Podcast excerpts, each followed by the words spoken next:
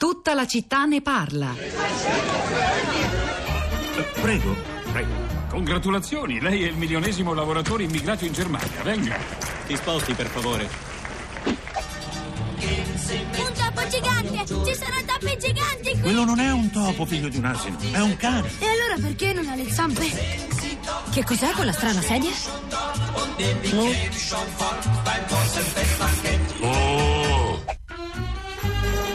Siete diventati cittadini tedeschi, vi iscriverete a un poligono di tiro, mangerete maiale due volte la settimana e ogni due estati andrete in vacanza a Mallorca.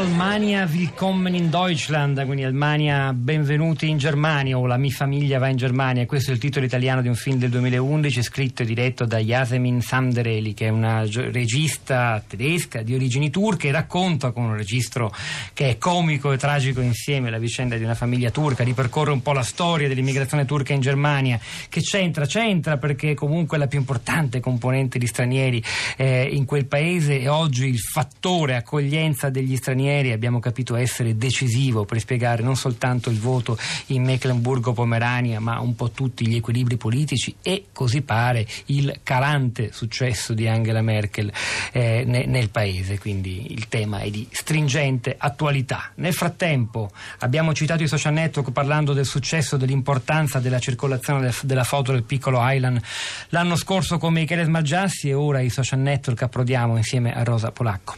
Ciao Pietro, buongiorno. Eh, sì, restiamo a un anno fa e ai social network perché Uh, forse molti di voi sanno che da qualche tempo Facebook ha una funzione che ogni mattina ti ricorda i tuoi stessi ricordi postati un anno prima, due anni prima, tre anni prima. E l'altro giorno, nel giorno dell'anniversario, chiamiamolo così in modo improprio, uh, della, della, foto e della discussione intorno alla morte del uh, piccolo Aylan, ehm, la, la, la, mia bacheca, la bacheca di tutti, si è riempita di quanti un anno fa avevano postato postato e condiviso o la foto o le perplessità intorno alla necessità di eh, pubblicare quella foto. Comunque molti erano stati i commenti. Allora anche dopo un anno con Smargiassi Pietro eh, si parlava del, del, dell'importanza della funzione anticipatoria spesso dei social network rispetto alla stampa e questo sta succedendo anche con i nostri ricordi. Quindi eh, chissà quanta gente e quanti organi di stampa, di informazione, di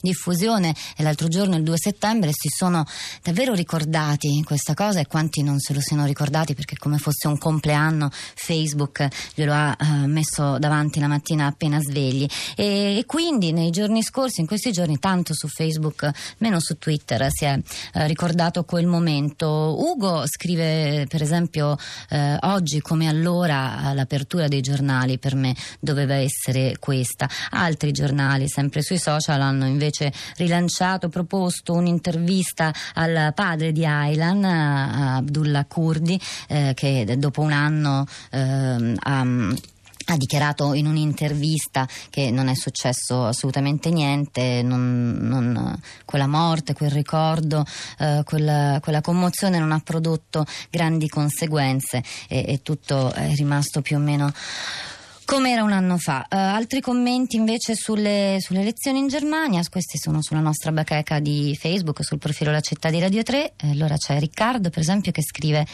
uh, Onestamente non ci vedo nulla di sorprendente. È il percorso osservato in Francia, Olanda, Polonia, Italia, che si sta verificando anche in Germania. La politica del consenso apre la strada ai populismi che, in un clima di paure reali e strumentali, non possono che essere di destra, xenofobi e ossessionati dalla sicurezza. Ai ahimè, la storia è maestra e questi fenomeni nel passato sono stati innesco di derive tragiche e fatali, ma questo è un altro tema.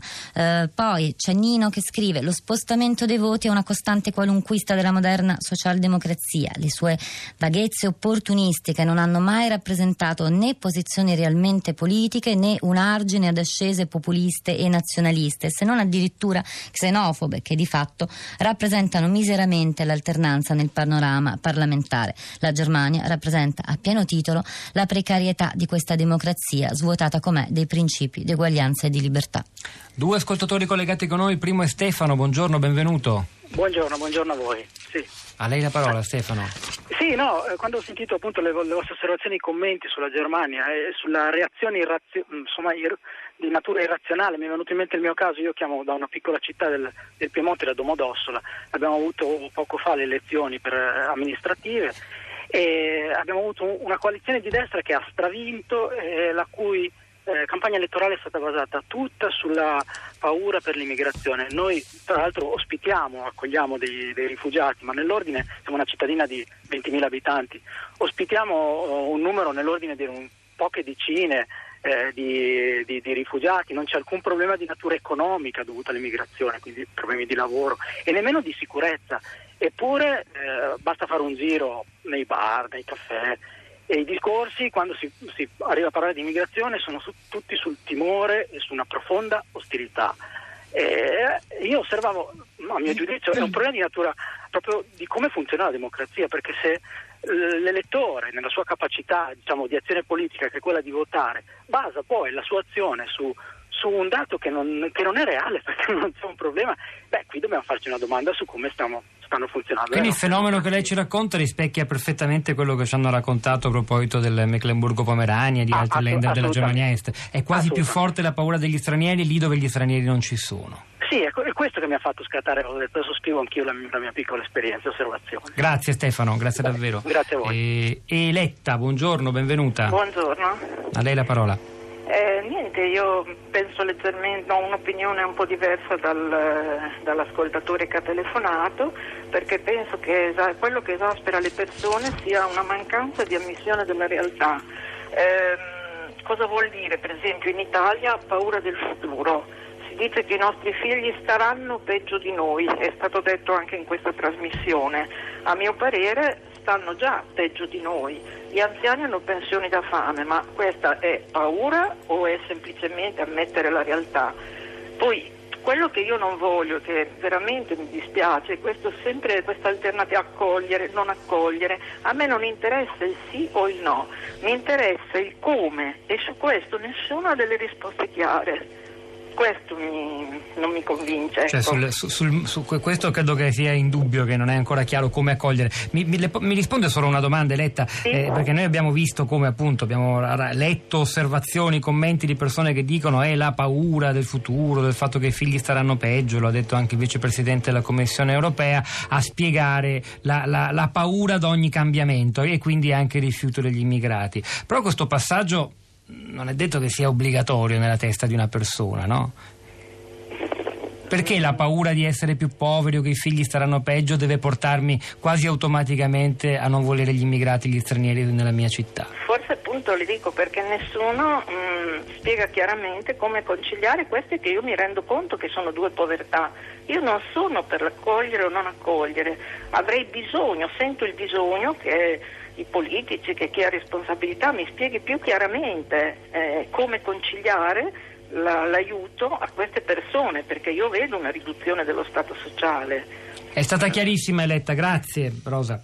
Allora, torniamo su Facebook con eh, Valentina che scrive Esorto i governi che mostrano poco coraggio a gettare il cuore oltre l'ostacolo e finalmente ridimensionare l'economia finanziaria, parte che contende nel sistema economico e non come despota assoluta. Già questo passaggio, peraltro, ridimensionerebbe non solo la pressione di scontento sui cittadini europei, ma anche sul fronte degli immigrati che le istituzioni tutte non sono capaci di far capire che è un dovere morale storico che l'Occidente deve a tutte le colonie che hanno pagato a caro prezzo per la prosperità occidentale. Ma esorto anche a cessare di fare moine e coccole a qualsiasi populismo, sono movimenti che assaltano le istituzioni democratiche e lo fanno senza fingimenti. Esorto a rileggere come certi populismi si annidano nel sistema democratico, lo logorano e finalmente lo scardinano con effetti disastrosi.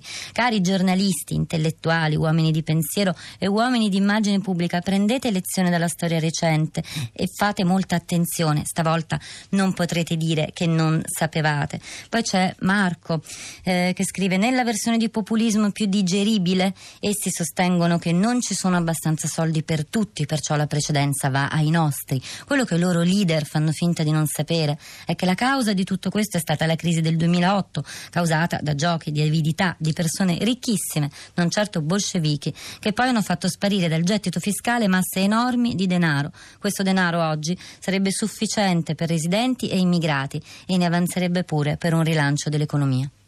Allora, nel frattempo continuano a contribuire via sms i nostri ascoltatori. C'è Mauro da Cuneo che dice anche per la Germania, almeno per il land in questione, si è parlato di ritardo culturale. L'ha fatto Angelo Bolaffi, se non sbaglio.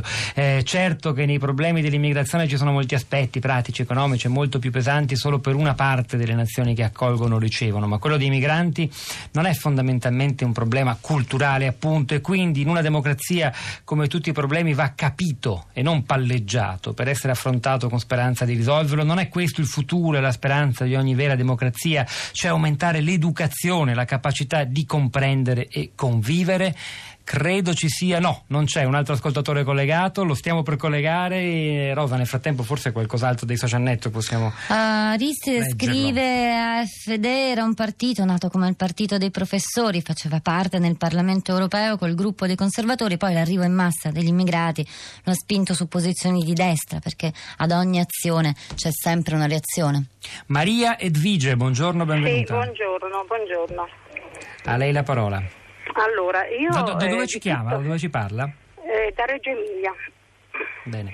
Eh, la mia preoccupazione è sempre e dovuta al fatto che nessuno di noi riesce a mettersi nei panni degli altri, di quelli che soffrono. Nessuno, dai più grandi ai più piccoli direi, perché anche questo fatto di essere sempre contro agli immigrati eh, viene anche dai più piccoli, non solo dai più grandi. Questa preoccupazione è quella che secondo me è la causa di non riuscire a sistemare le cose nel mondo. Cioè, eh, la, la ragione della mancanza di, di empatia, di capacità di mettersi nei panni di coloro che soffrono di coloro che soffrono che hanno diritto alla vita. Perché noi veniamo al mondo e non abbiamo diritto a vivere? Come mai?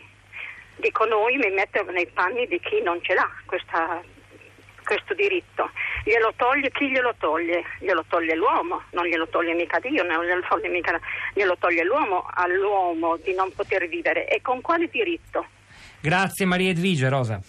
Allora andiamo su Twitter. Vittorio dice il rifiuto di una risposta europea collettiva ai migrazioni e alla crisi sta demolendo l'Europa e la Merkel. Anna dice Merkel ha bisogno dell'Europa invece per trovare soluzioni che plachino le paure. E poi molti tweet di Alcavi che la Germania la conosce bene. Dice sarete ancora più sorpresi dalle prossime elezioni a Berlino. Forte il sentimento di fallimento, l'accoglienza. Anche lì ci saranno nuovi equilibri. È il momento di Roberto Zichitella al microfono questa settimana di Radio Tremondo, poi seguirà Radio Trescenza con Paolo Conte, trasmissione in cui ci sarà molta, molta Cina, lo scoprirete tra pochissimo. C'era Simone D'Arrigo alla parte tecnica, Piero Pugliese alla regia, Pietro del Soldai Rosa Polacco a questi microfoni, al di là del vetro Cristina Faloci, la nostra curatrice Cristiana Castellotti che vi salutano, ci risentiamo domattina alle 10.